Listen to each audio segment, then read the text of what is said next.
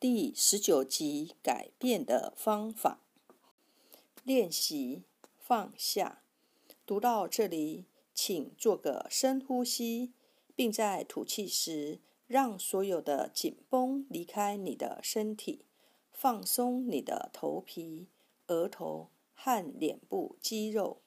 阅读的时候，头部没有必要绷得紧紧的，放松你的舌头。喉咙和肩膀，而拿着书时，你可以放松肩膀和双手。现在就这样做。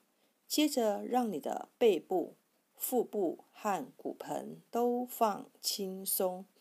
最后，放松腿和脚时，要让呼吸平缓下来。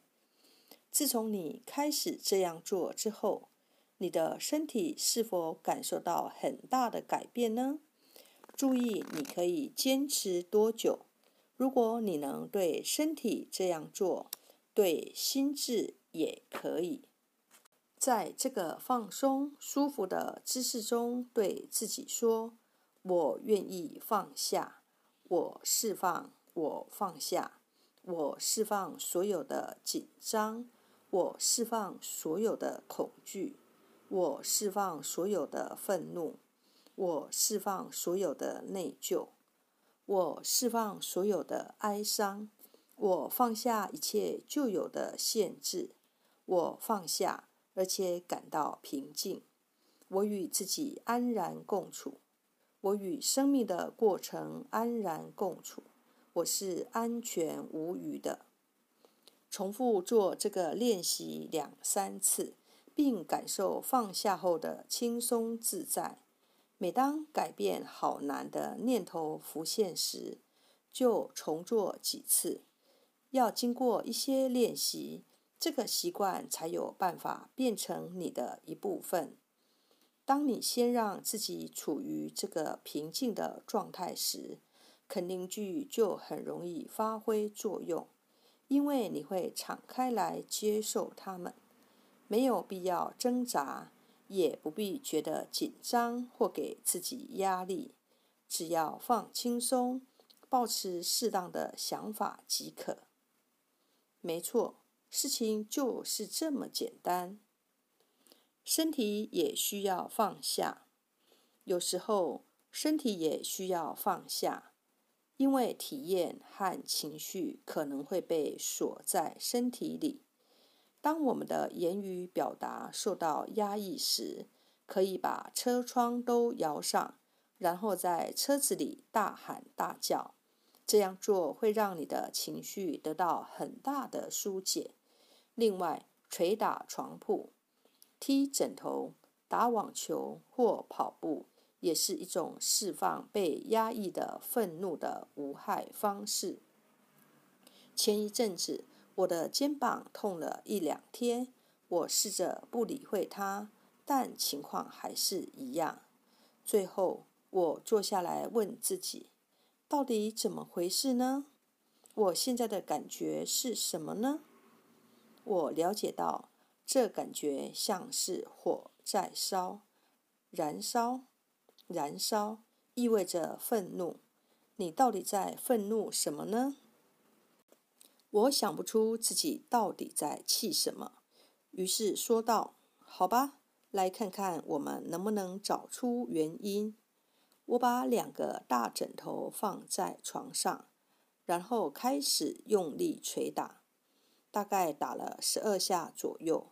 我终于明白自己愤怒的原因了，于是我打得更用力，还喊出声音。把那些情绪从体内发泄出来。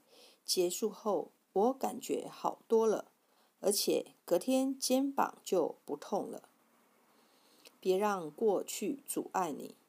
许多人来找我，告诉我他们因为过去发生的事而无法享受现在。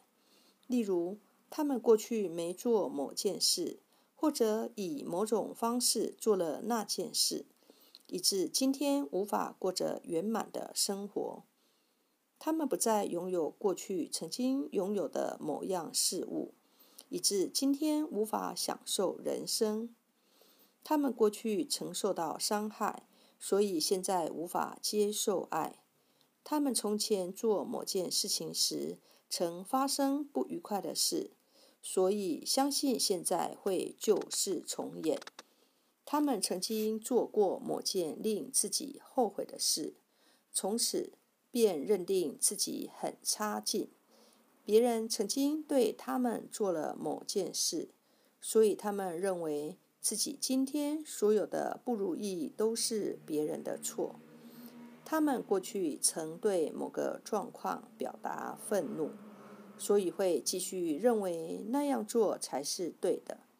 他们从前曾受过恶劣的待遇，因此永远无法忘怀，无法宽恕。我没受邀参加高中舞会，所以我今天无法享受人生。我第一次试演表现得很差，从此我就认为试演是一件很可怕的事。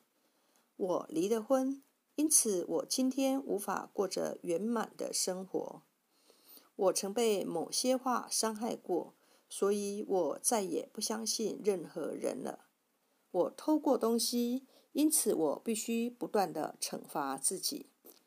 我从小就很穷，所以我永远不会有出息。